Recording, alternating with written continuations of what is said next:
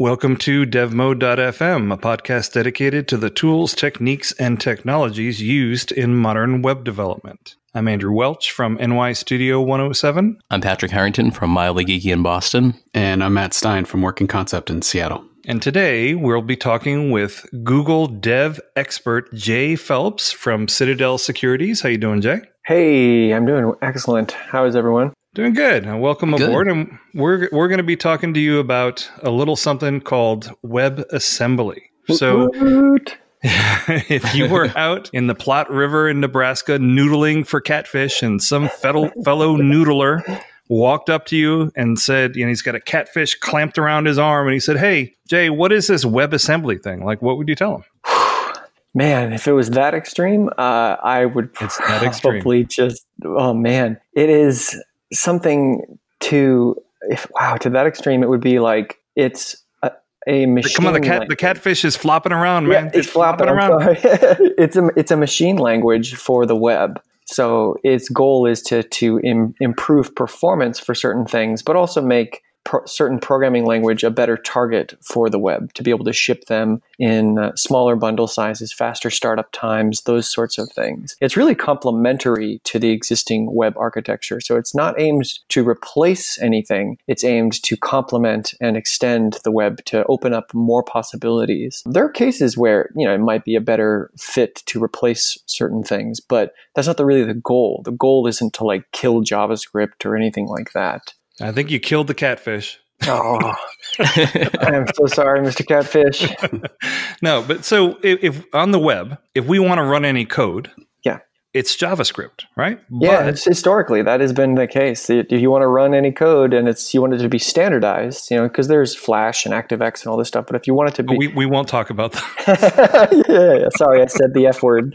Yeah. Uh, but yeah, if, if, historically that's been the case, in JavaScript was your only way of running code, and so so what's wrong? What's wrong with just having JavaScript? Why do we need well, this WebAssembly thing anyway? So the biggest the biggest thing is that JavaScript's a great language and it's the the biggest failing. There's failings, you know. Every language has imperfections, but the biggest failing is that it's designed for human beings to read and write by hand. Right? It's a mm. programming language. Right. So that means it's not designed to be a good compilation target. Meaning, you write in a different language that's not JavaScript, and you compile that down to it it's not designed for that. It's not a good compilation target. So if you wanted to use a different language, like we can first start just by talking about choice, right? If you just choose to use a different language just because you prefer it, let's say you prefer C++ or you prefer Rust or even a more dynamic language, like let's say, or like a, a more higher level language like Java or Go or even Python, Ruby, etc., etc. Let's say you prefer one of those languages.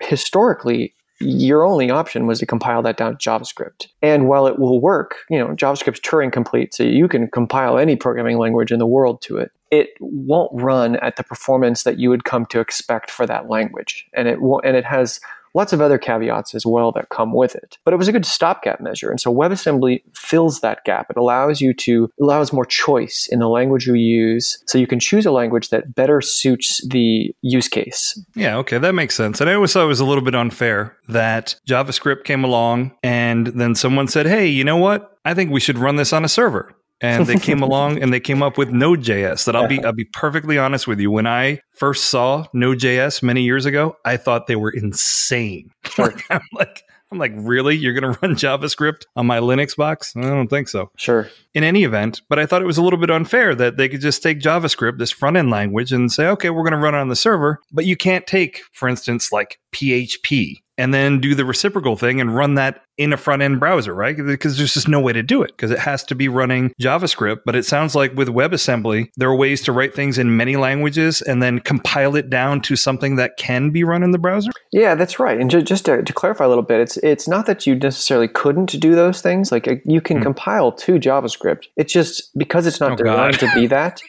It's you know, it's it's like it just was not. It, it won't perform, and and you won't have the Jay, smaller Jay, file. I've had I've had enough of a headache reading the various JavaScript people have actually written. I can't even imagine what like PHP compiled JavaScript would look like. Sure, sure, sure, totally, oh, yeah. And and so that's the goal really of WebAssembly is just to enable those things. Now we're really early in that goal in the in the grand scheme of how standards go, and especially a machine language, which is you know a fairly Right. low level thing and requires there's a lot of moving parts. But we're pretty early in that, so you won't be you won't be compiling your PHP to, to WebAssembly right now. God, I you, hope not. you you can.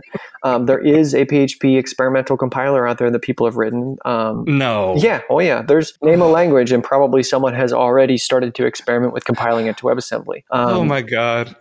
but it's it's um so right now let me i guess step take a step back so right now Yeah. the, the v1 of, of webassembly the goal of it was to try not to repeat the same mistakes that we made with es 2015 or es6 so the Mhm. mistake we made was trying to cram everything into one big release we knew we needed it. something and it took forever it took you know over a decade to get really to fruition what es6 ended up being and so to try and not make that mistake it was decided early on that the MVP would be fairly low level and fairly stripped down to just the fundamentals, a, a machine language that can run on the web that is designed for fairly low level use cases. So, so you'll be writing in things like C, C++, or Rust.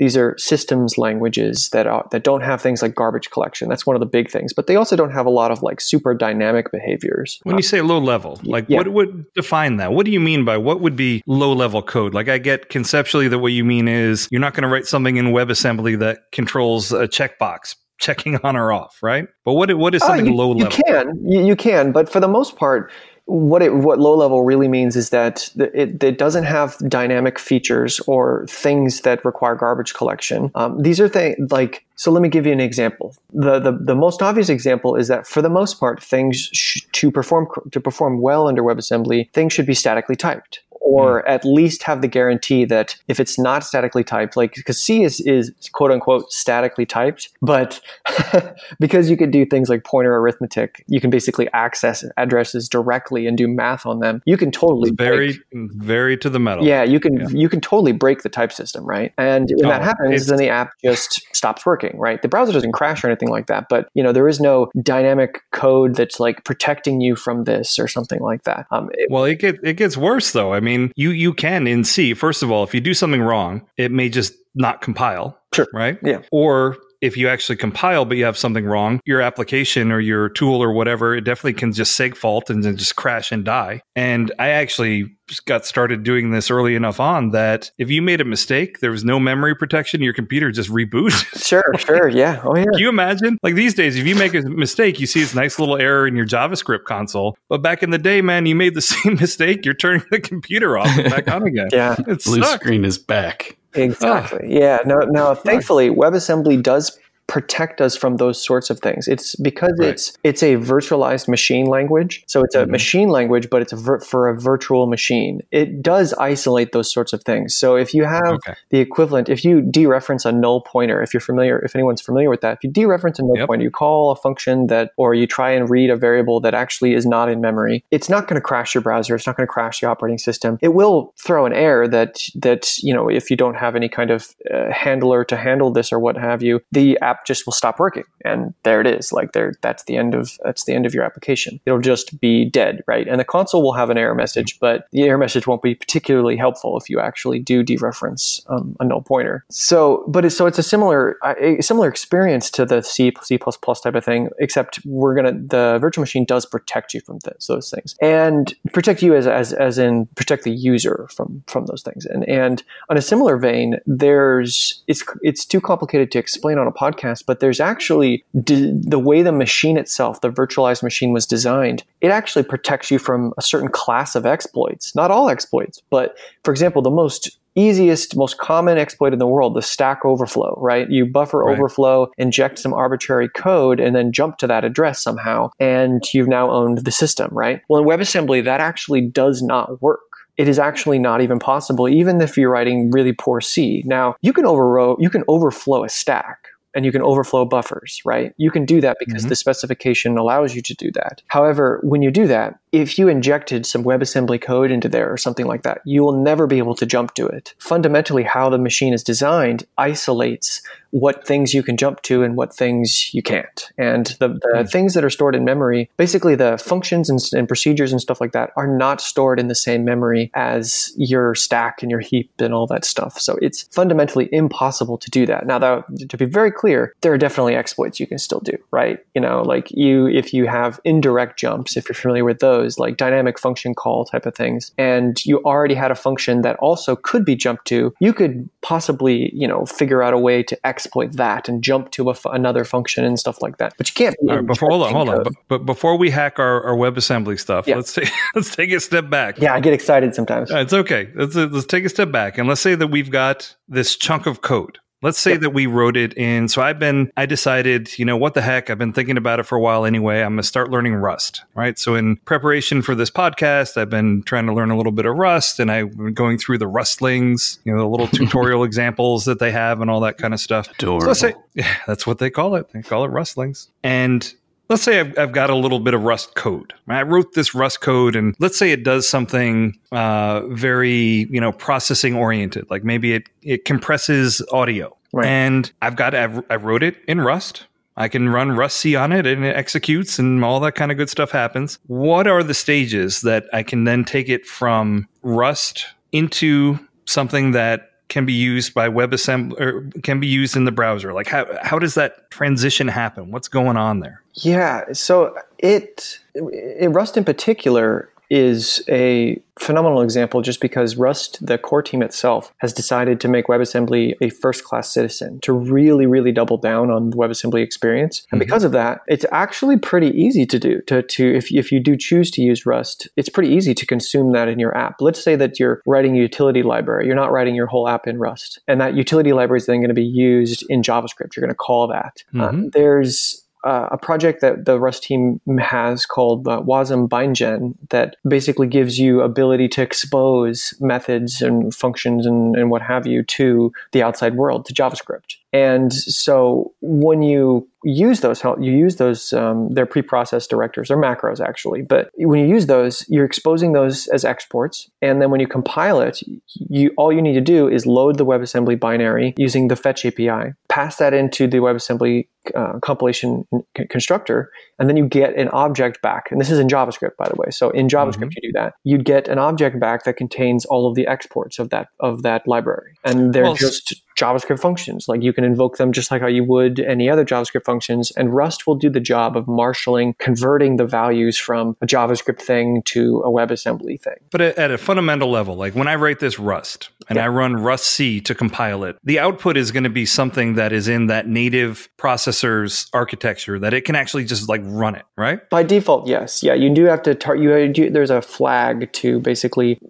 just like if you were compiling it to ARM or some other CPU or some other target, some other operating system, you pass in a, a, flag, and that flag tells it, oh, WebAssembly, that's what I want to target. And there's actually. Well, okay. Well, that's what I was getting at is that yeah. instead of, like, I was talking about if I just build it natively, like I'm just building something for Rust, mm. that, that compiles it for that. But then if I want to move it to WebAssembly, what ends up happening is it gets, it doesn't get compiled down to the, the processor's architecture. It gets compiled down to this virtual machines bytecode right? That's right. Yeah. Conceptually, I think it's helpful, and some people probably don't, but I think it's helpful to think of WebAssembly the same way you would think of any other machine um, language, like to think of it as if it were an x86 or ARM or some other CPU. And so, you know, when you're writing, if you're writing a code base that's going to be used cross-platform, going to be used in native and on web, yeah, you would you would implement it the exact same way as if you were targeting multiple CPUs. And then the fun part is, like, if I'm using Webpack as part of my build system, I can load this thing just like I would load a JavaScript module, and it will just like load. Exactly. Right? Yeah, Webpack actually they got a, a a grant from the Mozilla Foundation to add to add support for WebAssembly specifically, and there's Rust loaders and C++ loaders, or you can just load WebAssembly modules just off the shelf or something like that. Because I think most most people are probably not going to be writing their own code, right? And I think right. it's probably a good time to to mention that if you're like, I don't write Rust, I don't write C++, why is this interesting to me? Oh, believe me, it still is. We just kind of got down that track. So there's there's Right. utilizing. I would say most people are probably just going to utilize WebAssembly rather than compiling to WebAssembly. So as, as a perfect example, when we were prepping for this show, right, this is this is pretty amazing. Patrick and, and Matt, you're going to be amazed by this. So to record this show, we use something called Zencastr, right, and does it does the re- local recordings, all that kind of stuff. Sometimes. Sometimes stop, stop. And then Jay and then Jay was just like, "Hey, you know what? I want to check something." And he comes back a second later, and he's just like, "Yep, Zencastr is using WebAssembly." What? right.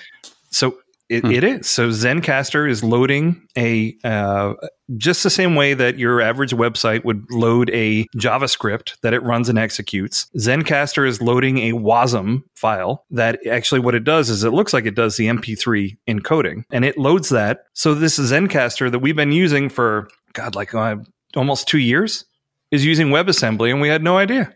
sure.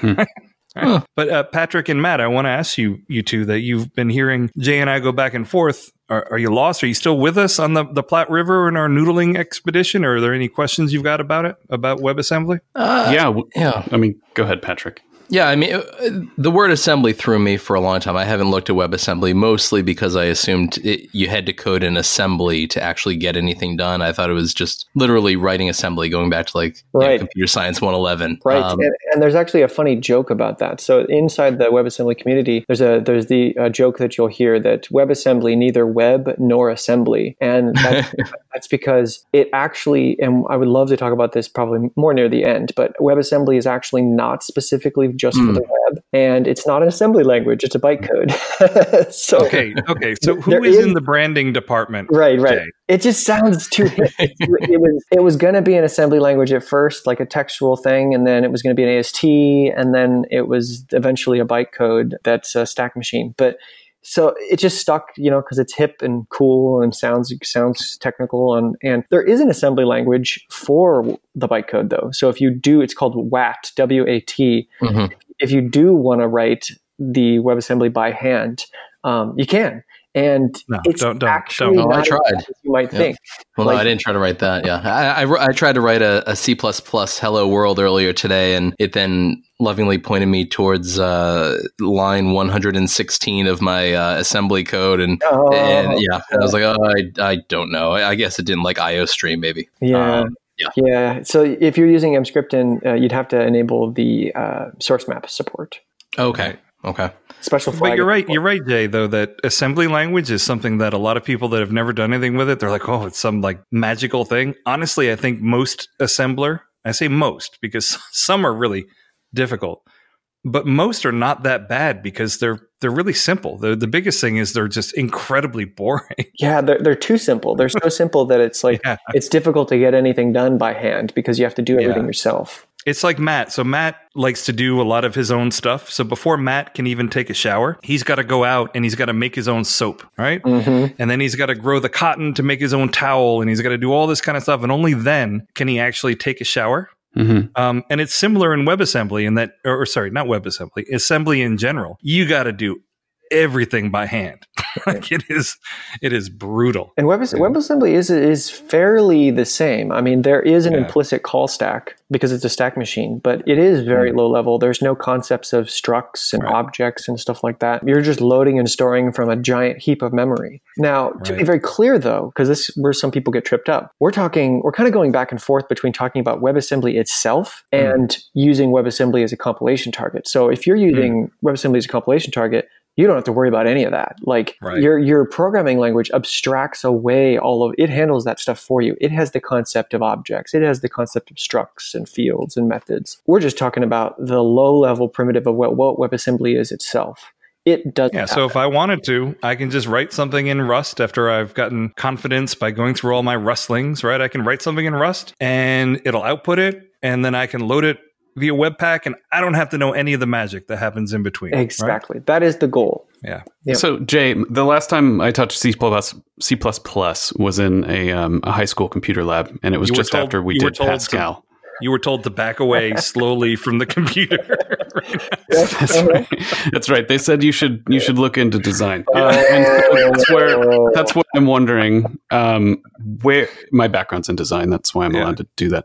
Um, when is ActionScript 3 going to be a compile target? Oh man. Oh, I have no idea. I have not. I know there has been some folks who have done who uh, are attempting to compile. By the way, I don't know if that was a joke or serious question, but I don't know either. yeah, Yeah, I just I put it that way to see how you'd answer. right. Uh, there, I have not heard if anyone is actually attempting to do AS3 to to WebAssembly. It actually seems like eventually it'll be a good target, but Ugh. um, too early yet.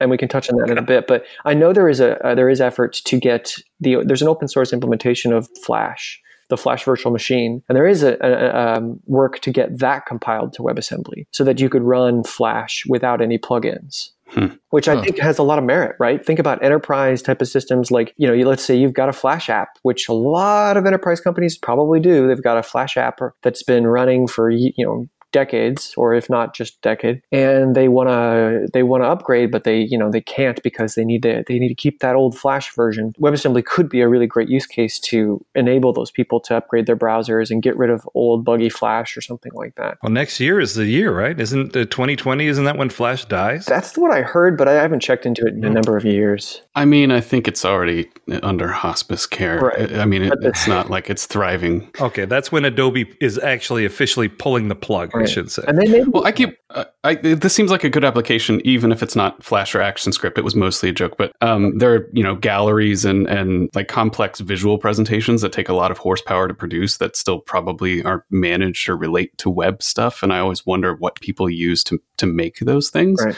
And it sounds like this is kind of an exciting place for for that kind of work sure to be you know web friendly. Yeah, yeah. There's a lot of like if you wanted to get everything with Flash moving, like compiled to WebAssembly without the virtual machine, it can be a little difficult because you know if you built the binary with with like the the builders, like you know the, an actual like UI builder, crossing that boundary might be a little difficult. But as far as like getting the language itself to compile to WebAssembly, uh, that's completely doable at this point. Performance. This, so so let's say this kind of I think is a good segue to another point that a lot of people don't write Rust, a lot of people don't write C++, especially on the web. Um, Mhm. So why is this interesting? Besides consuming stuff, well. We're going to get to a point where you're going to have more choice in higher level languages. Languages like your Dart, and your Reason and Elm and AS3 and those sorts of things, those garbage collected, maybe they have some dynamic sort of features. Those are going to be able to compile to WebAssembly and perform better than how they perform today compiling JavaScript. We're not quite there yet, and the big biggest kicker is garbage collection, but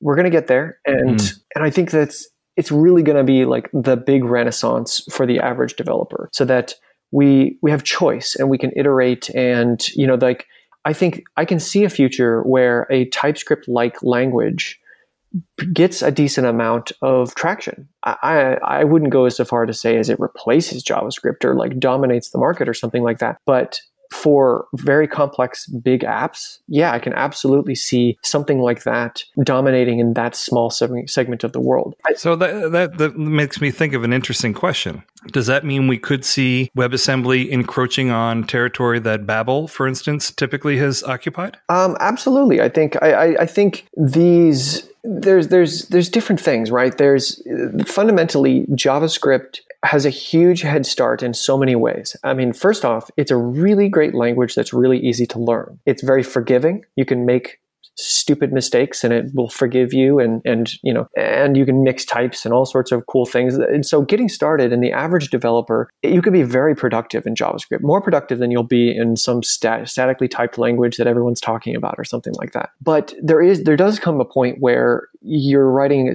a significantly complex app and you want those niceties. You want that mm-hmm. static type checking you want it to complain and not fix things for you. And i think we're going to get to a point where a language does get popular for those sorts of use cases and less people i mean we're seeing that already not even with webassembly that more and more people are moving away from babel to typescript and so this is sort of an evolution of that of imagine now you won't be just to, to clear something up this is a common question will we be compiling typescript to webassembly and the answer to that is TypeScript as it exists today, no. And the fundamental problem is that TypeScript is a superset of JavaScript. It's Hmm. bolting types on top of JavaScript. So the same problems Right. that come with JavaScript come with WebAssembly. And compiling the, the next question would be well why is compiling javascript to webassembly prob- problematic and it's not that you couldn't do so in fact javascript core the, the javascript engine that, that um, is in safari is already been compiled to webassembly so you can run safari's javascript engine inside so javascript is inside just safari's javascript engine if that makes sense like Why? mind meld Oh, um, Why?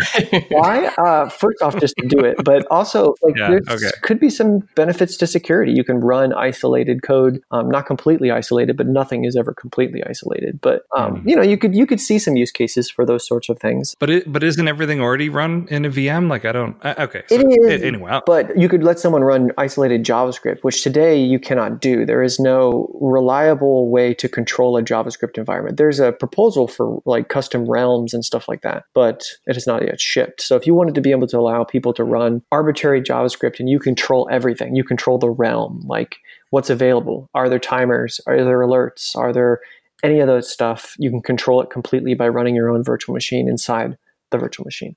But anyway, Yeah, I mean the the reason I was asking the question regarding Babel is, and and by the way, how do you people pronounce it? Is it Babel or Babel?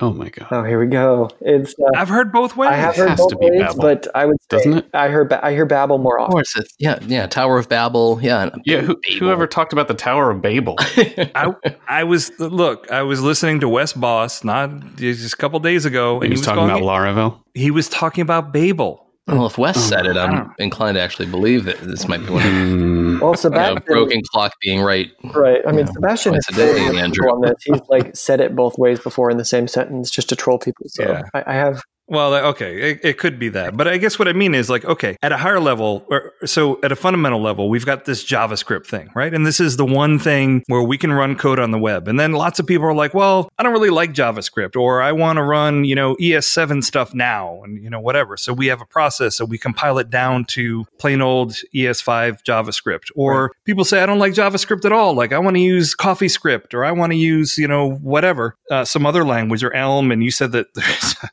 PHP that compiles down to JavaScript. It- couldn't we like swap out the layer and say no, no, no, that stop, stop compiling to this dynamic language, this interpreted language. Just swap that in for WebAssembly and compile it that way. Is it? Is that what you think might be happening in the future? Is that people that were doing that kind of uh, I don't Well, know. Sean's going to get mad at me. Let's call it transpiling. right. If they're doing that kind of transpiling, would they might shift to doing it to the WebAssembly target? Absolutely. I think um, Okay.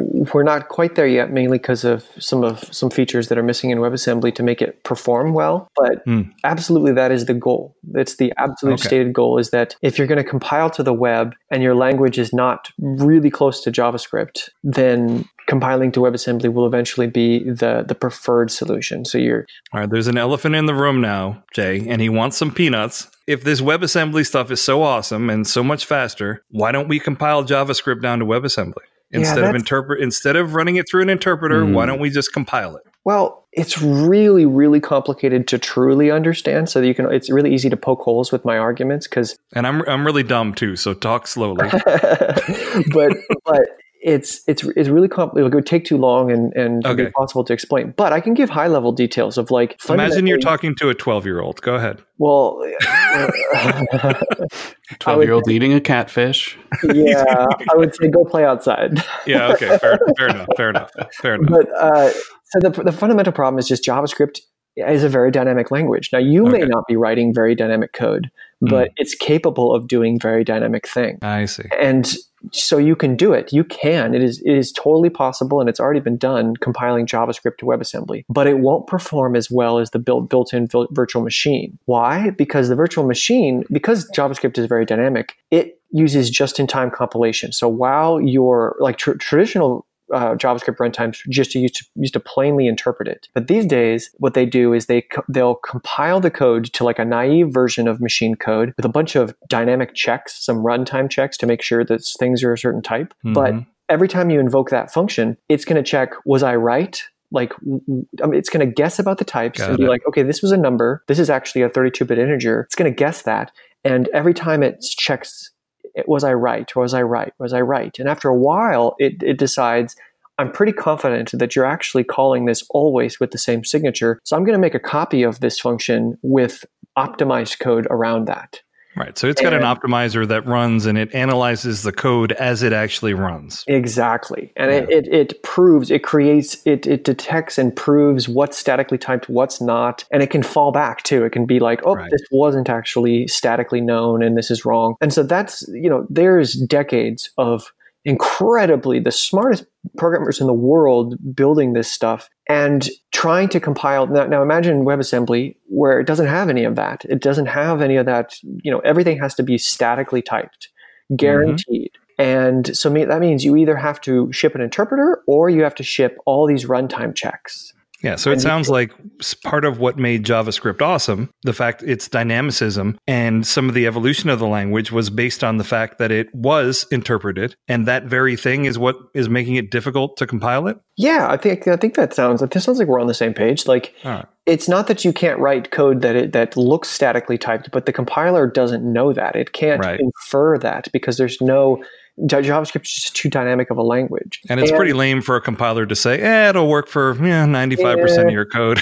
yeah, yeah, exactly. So, That's not good. but all is not lost because just because JavaScript has all these dynamic features doesn't mean that you couldn't write code that looks like JavaScript that isn't JavaScript technically, Mm, like right. a superset of JavaScript that can be statically inferred and compiled to WebAssembly and perform really well. Let's That is JScript. Yeah, yeah, right. Well, there's already experiments with this. In fact, like there's um, there's a, a project called AssemblyScript, which is uh, a combination of a bunch of projects. There was a TurboScript, a ThinScript. All these projects sprung up, and then they all combined forces around AssemblyScript.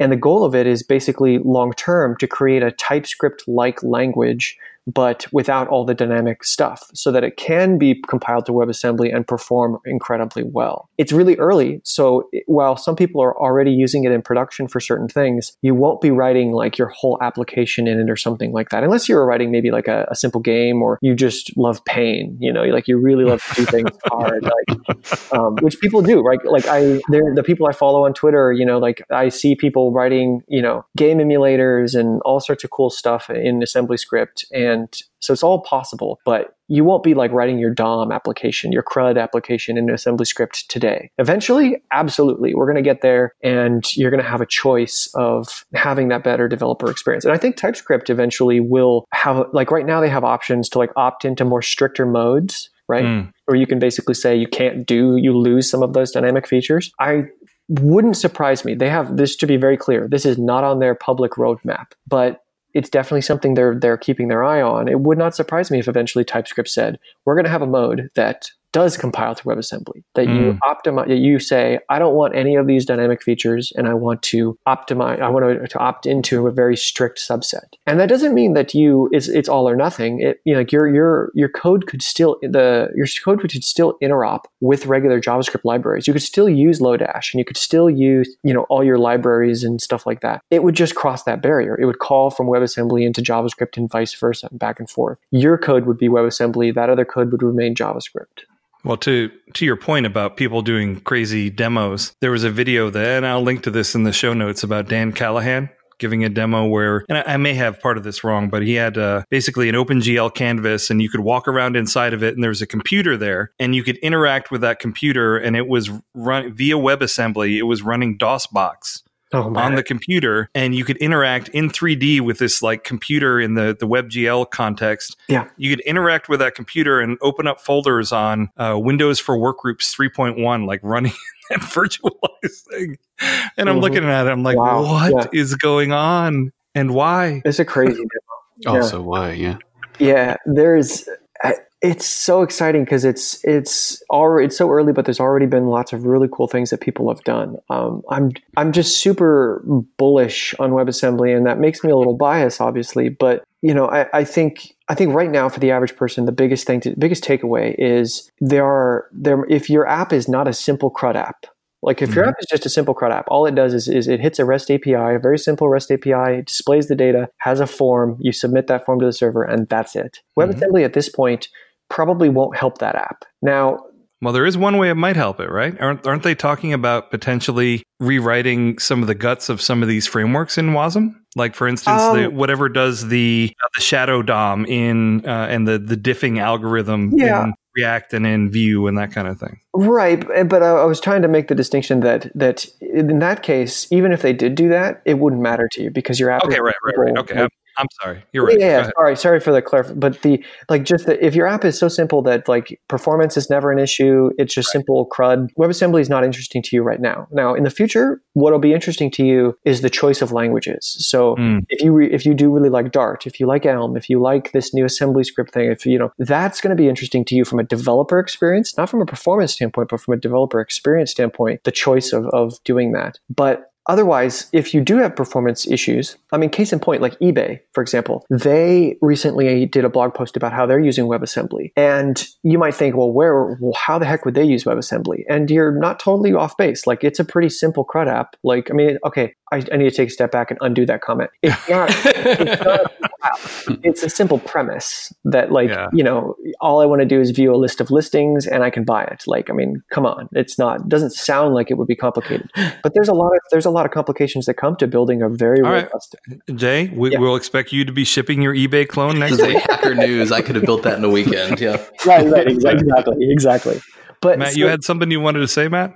Yeah, I'm just wondering. I mean, you're you're kind of touching on it a little bit, but who stands to benefit the most from WebAssembly right now? Like, is it a company that that's built around an Electron app, or I mean, like, who is looking at WebAssembly very excited about the future of its of, of its evolution, or Um, is is there any like kind of um, oh yeah, I mean, there's there's, ideal? there, there's people excited right now. The people excited right now. There's first off, you can't talk about WebAssembly without pointing out that like the game people are super excited because games are a really great use case for WebAssembly. Yeah, right. Uh, U- the biggest- Unity. the biggest yeah both unity and unreal engine both already support webassembly as a compilation target the biggest issue with games and why it hasn't really like rocketed off is not technology so much as distribution model um, Mm. there is not some de facto store where discoverability and and people also are just so accustomed to you know i play games on my console or i play games natively and that's what i do. I don't just like browse to someone's website and play a game or give them my money like i think that that's going to shake out. You know some of the companies have talked about you know should we be doing a game store? And google's toyed around with this in the past on some on some respects. But so there, there's the game folks. Um, but for us normal web folks who don't do games like you know i don't do games you know the people that get most excited are people that are going to uh, they, they have some sort of computationally intensive thing. So, like the eBay example, they have a QR code reader as part of their application, their web app. Mm, okay, that makes sense. It didn't perform well the JavaScript version they have. And so they investigated using an off the shelf QR code reader library that was written in C. And they saw it performed 50 times faster. Oh my god! So this is Uh, a perfect case where they'll they'll have this probably tried and true C library that's battle tested, and they'll be like, okay, I'll use this Emscripten thing, and I'll compile this to the web, and I'll load it via Webpack, and bada bing, bada boom, they got fifty times faster. Sure. Yeah. And in their case, the blog post is actually really interesting because they they wrote some takeaways. They were very good. They were very uh, what's the word? Clear and open about the challenges that they hit and stuff like that, which is really good for for future Right. learnings. Like they weren't just like everything was rosy and that's it. Mm. Like they explained that. So one of the problems they ran into, and I don't want to spend too much time on this, but one of the problems they ran into is that the implementation of how the QR code reader works was different, right? It wasn't the same code base. So it's going to have different quirks. Some QR codes that the C++ one could read, the JavaScript one couldn't read, and vice versa. Like, But the- it's a standard. yeah, you'd think, but you're you're doing image recognition, right? Okay, that's so, true. You know how the algorithms you use to actually recognize those images vary, Uh, and so yeah, and they, and they probably have a, a certain confidence level cutoff too, right? Like Right. they have to have seventy percent confidence, and then they'll just go with it. Right, exactly. And and they don't talk about that too much, but they do talk about, you know, they kind of they they start off with the WebAssembly version. If it fails to read it, they fall back to the JavaScript version. um, Okay. Basically to give a better experience. But and I and I think that there's probably better takeaways like one takeaway might be that maybe the library they're used actually just isn't that great. I don't know because I've never had to read QR codes before. But and you know maybe like you said there was maybe it's Well. I, I just think that I think the fact like that you, I mean, I, I think the fact that you found that we're using Wasm without even knowing about it is really very compelling from the point of view of like we had no idea that this was going on, but it was. Sure. Right. Yep. And everything just worked. And I think that that is a case where even if you're a web developer and you're like, look, I don't even write that much JavaScript myself. You know, I mean, sometimes I do, but usually I'm just taking packages and I'm putting stuff together.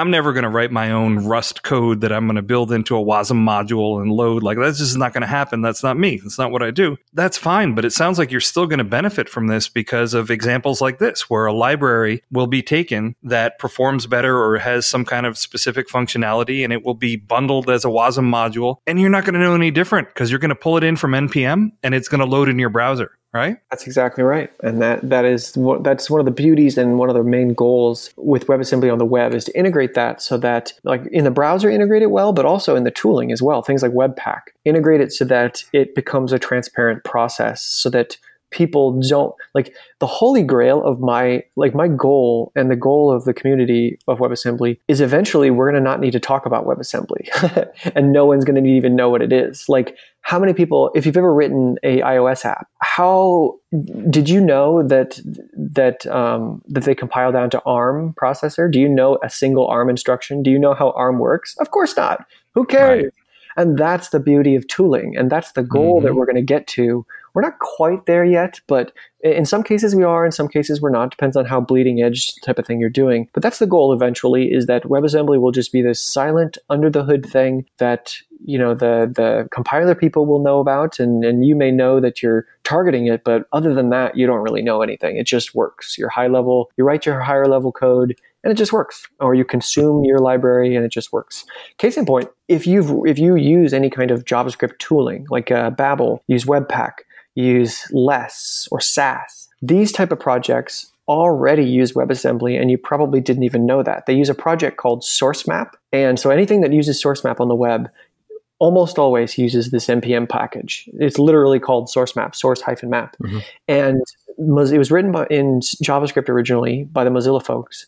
And when WebAssembly came out, they ported it to idiomatic Rust. They didn't do anything crazy. They just wrote normal Rust code and compile that to WebAssembly, and it was over 10x faster just by default. And they were able to push mm. that even farther by doing some like you know special optimizations and stuff that came out from from doing the port. But that's a case in point of the consumers of the source map library didn't have to do anything special. They Unless just- anyone think that this level of virtualization doesn't work, think about Apple did a major transition a number of years ago where they all of their computers ran on PowerPC, right? Mm-hmm.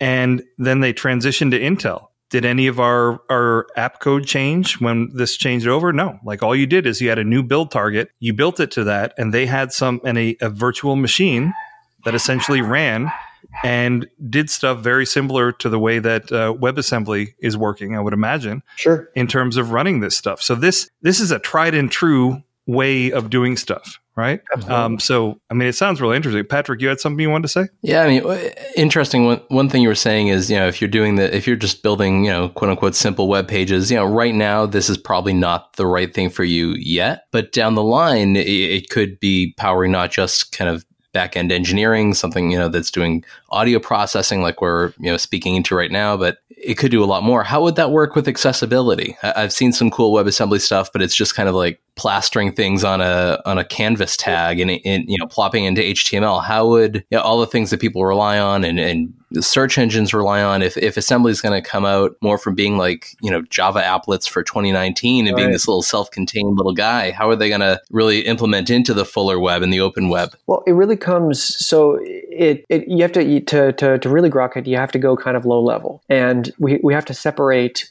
WebAssembly as an instruction target, like a, a bytecode itself, and the APIs you use to interact with the outside world. So the WebAssembly itself is actually fairly dumb. Like it basically allow it provides you operations to be able to like compute numbers, right? You can do math. Mm-hmm. You can load a simple stack. Yeah, yeah, it's fairly simple. So it doesn't dictate the outside world of like how do I print to the console? How do I write to the screen? Those APIs yeah. are then deferred to the host. And in the case of the browser, th- that's the DOM. So in in a lot of apps like you're talking about, they will you know if you're if you're especially if you're porting an existing C++ app. If you're porting an existing C++ GUI app not a library but a GUI app it's probably going to use Canvas because it'll treat it mm-hmm. as a frame buffer just the same as you were you know on a native operating system's frame buffer. It'll write normal bitmaps to that and that's how it'll work. However if you're writing with the web in mind let's say that you're writing in Elm or Dart or something like that, and it's compiling to WebAssembly in some future vision, you'd use the DOM APIs, just how you use the DOM APIs in JavaScript. So you could create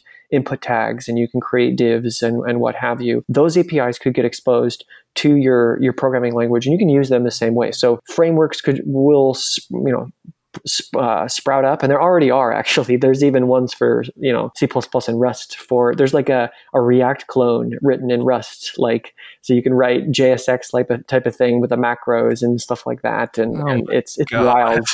Uh, yeah yeah. I mean basically if you think about it people are going to do it just even if it's not a good idea they're going to do it just to push the envelope so and experiment so here's the thing, Patrick, and and uh, Jay, you correct me if I'm wrong here, but my understanding is that right now uh, Wasm doesn't know anything about the DOM, right? So Patrick, if you've seen an app that is running something in WebAssembly and it looks like it's you know a Java applet or something, that has nothing to do with WebAssembly. That is whatever code is surrounding it that they decided mm-hmm. to do that with. The the WebAssembly chunk of it, it doesn't inter- interact with the DOM at all. It's just being called by JavaScript to do various processing, and then it's up to the host app to do whatever it wants. Is, is that correct, Jay? Like currently, Wasm stuff, you you doesn't even know anything about the DOM. Yeah, right? it, it's it's it's kind of hard to wrap your head around, um, but so WebAssembly itself, basically right now, today, you cannot ship WebAssembly without JavaScript. You hmm. need JavaScript to first off bootstrap the WebAssembly, but also you need JavaScript right now to do anything interesting. So if you, mm. let's say you just load a, a WebAssembly module it, using JavaScript, you load it up and you don't give it any kind of like imports. You don't provide anything to the WebAssembly module. Well, at that point, the only thing it can do is basically load and store from memory and crunch numbers. And that's it and it can't, so it can't print to a console. It can't, you know, write to a canvas or create divs or anything like that. It has no concept of that. It has no, it's not exposed. And that's part of the MVP. That was an intentional because it's complicated to make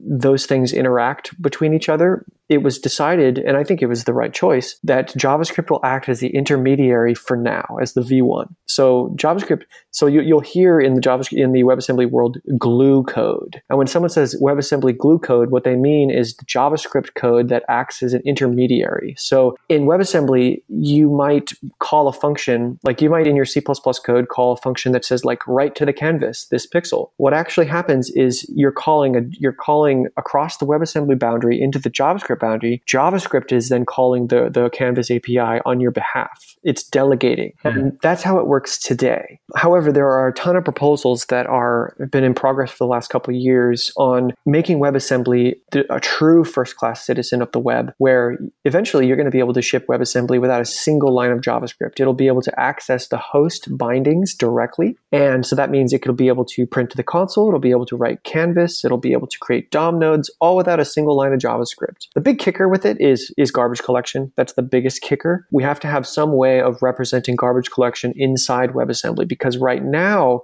basically you you can only pass numbers essentially into WebAssembly, and so it, under the hood has to create some sort of like a shadow um, shadow stack where it holds a reference to the garbage collected ob- JavaScript object until WebAssembly is done with it. So we need a way of passing that object. And I know that that sounds very vague because it's a very low level detail. Well, I want to take a step back though. For anyone who thinks that garbage collection is a thing that comes once a week to your house. Thank you, Andrew. You you got it. So I mean, sanitation workers oh programming. Yes.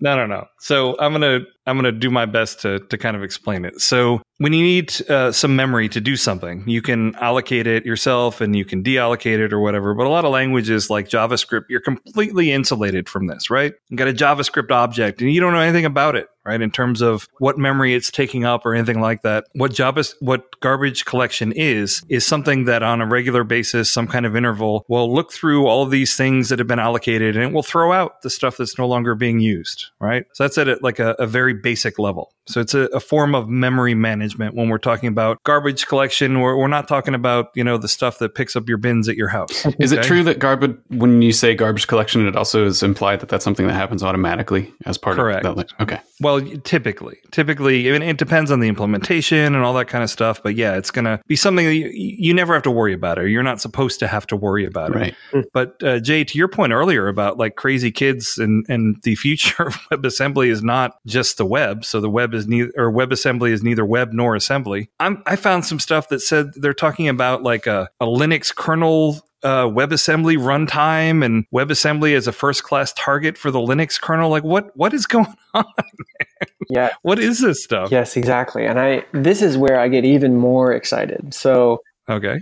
Wow. So early on, the original people who started the WebAssembly effort, they realized what we're doing is unprecedented. There's never been a case where all the major corporations came together Apple, Google, Mm. Microsoft, uh, Mozilla, even Intel has helped out, and Samsung. Uh, there's Wow. never been a case where these people have all come together and said, let's make a machine instruction set. And you know Mm. all think name a bytecode. It's always been developed as, as a single from a single entity entity or was then like initially developed that way and then kind of organically back and forth. Like x86 originally des- designed by one and then amd added extensions that then the other people copied and there's you know all sorts of things like that. It's never been just let's all get together and do this. And so they realized very early that this is valuable outside of the web browser this is a very important thing. So they did a very good job. I wasn't involved at that early. I'm involved in the specification process now, kind of, but not. I wasn't involved at the the early start. So don't give me credit for this. They're genius people. They knew that, and they decided we're going to make this very generic, and then add extensions that are specific to the web. But so the very generic WebAssembly specification, uh, it means that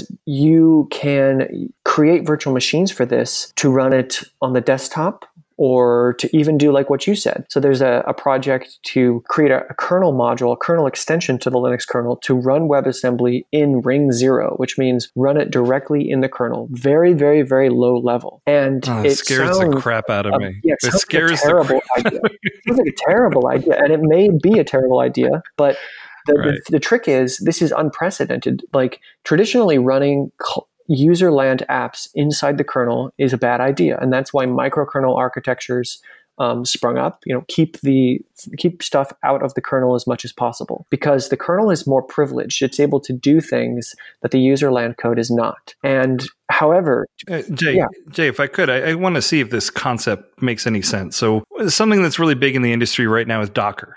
In terms of you can use Docker to containerize your environment and your your program and just spin stuff up. Does it make sense in in any way to consider WebAssembly to be sort of a generic container for your binaries? It it does, and in fact, there's a. I mean, sort of. It sort of does. So so uh, first off, Your pause, your pause makes me think that I'm Yeah, it's- totally wrong.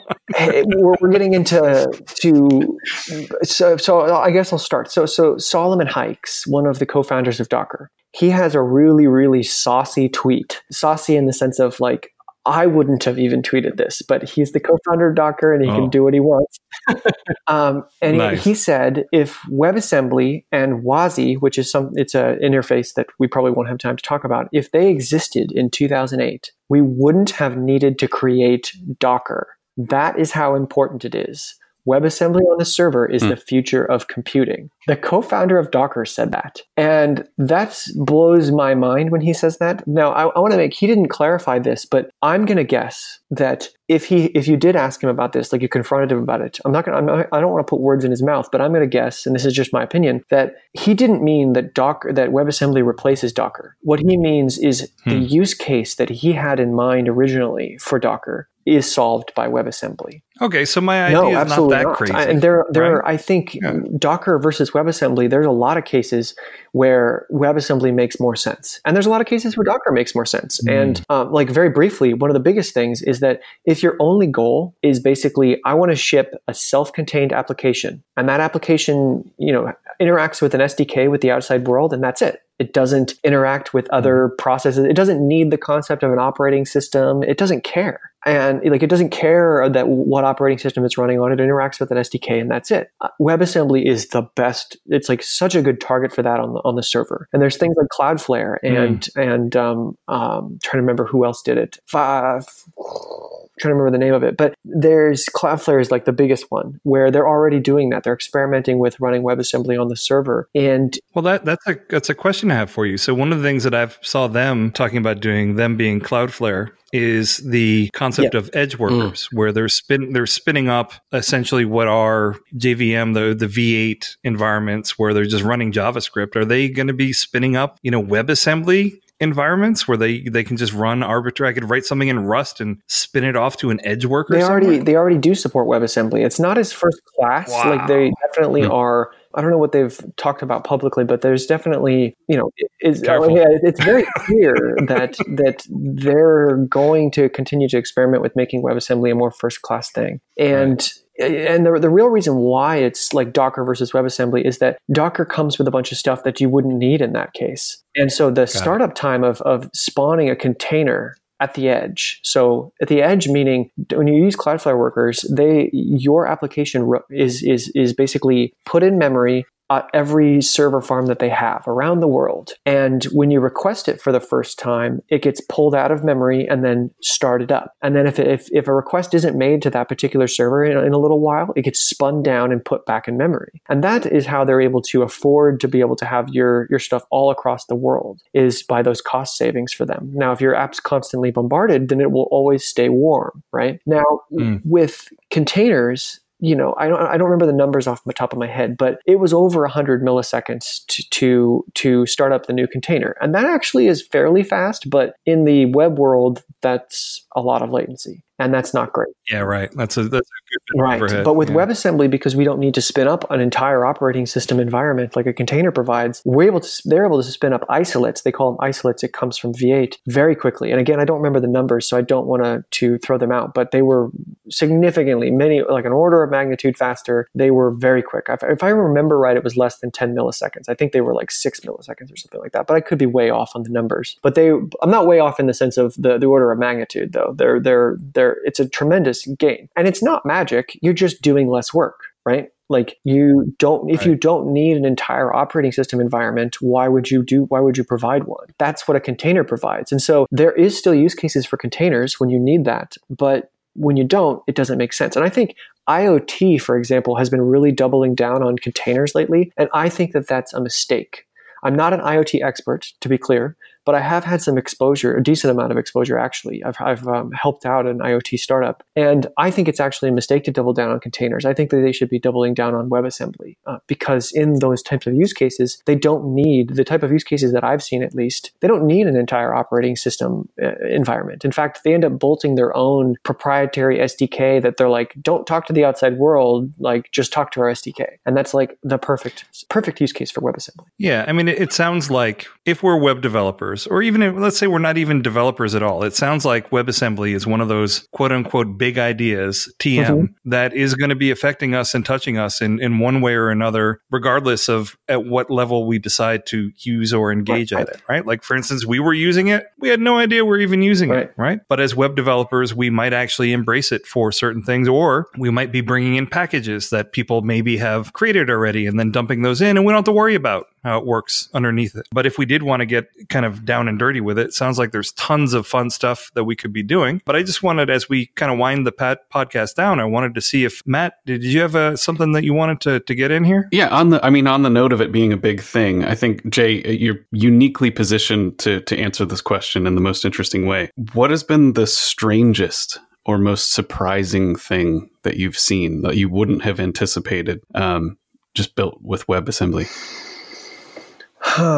what is the strangest thing? Um, well, I mean, at this, I, I honestly have expected a lot of strange things, so I haven't been too surprised. But I've been surprised at the rate of certain things. Like I was surprised how quickly they got Windows working, like uh, like Windows running. What does that Windows, they're they're running Windows um, Windows 95 in WebAssembly. So you can you can go to website right now, and we can include it in the links, and you can run Windows, and not only Windows, you can run Firefox. Like so, you can open up your Chrome browser, run Windows 95, and run Firefox and surf the web in Firefox.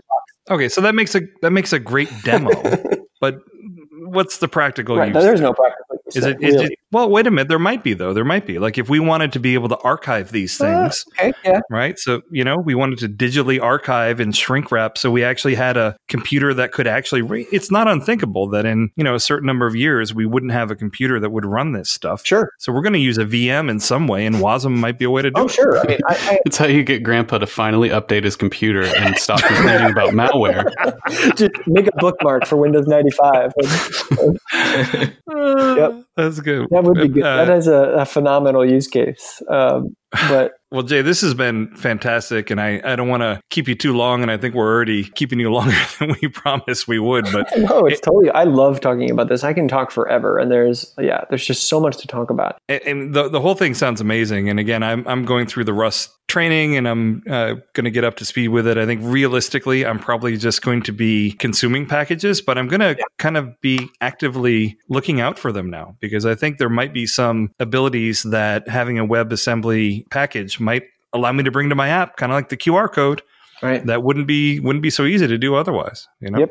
Absolutely. And a lot of these, uh, I think you're, if you haven't already been exposed to WebAssembly, like knowingly at least, um, I think there will be a hype. I think it's an inevitable thing. You can quote me on this. I think it's safe that there will be a hype cycle in the next couple years hmm. of UI frameworks doubling down on we're moving to WebAssembly internally and it's going to do this and that and the other and stuff like that. There's a couple features that WebAssembly need that will improve. It's doable right now, but to really be a performance benefit, it, there's a couple things that these frameworks need that we're going to be adding to WebAssembly. And once that happens, very quickly, I think you're going to see a lot of UI frameworks um, making a lot of buzz and another round of buzz um, on this. Well, if you'd be open to it, Jay, I would love to have you back on here at another interval, you know, six months, a year, or whatever, sure. and we can take a look look at how WebAssembly has progressed, and we can we can talk about it some more. Sweet, I would love to. I love talking WebAssembly. Awesome. Well, that that about wraps it up for another episode of the DevMode.fm podcast. To have every episode delivered to your favorite podcast player, subscribe to our RSS or subscribe via iTunes or Google Play. And if you like what we're doing, leave us a review and look for WASM to be implemented on the DevMode.fm website in the near future. You can also follow us on Twitter at DevModeFM, and we'd love to hear your thoughts on this episode. Leave us a comment on the DevMode.fm DevMode.fm website. For the DevMode.fm podcast, I'm Andrew Welch. I'm Patrick Harrington. And I'm Matt Stein. And thank you very much, Jay Phelps, for coming on. Wazam! you had to you had to do it. I had to do it. I had to do it.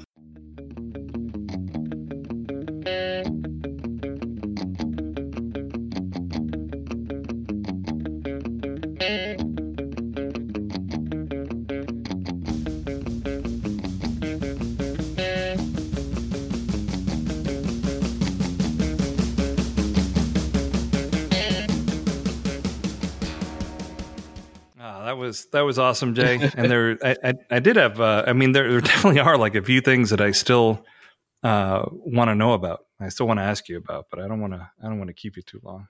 Sorry about the little.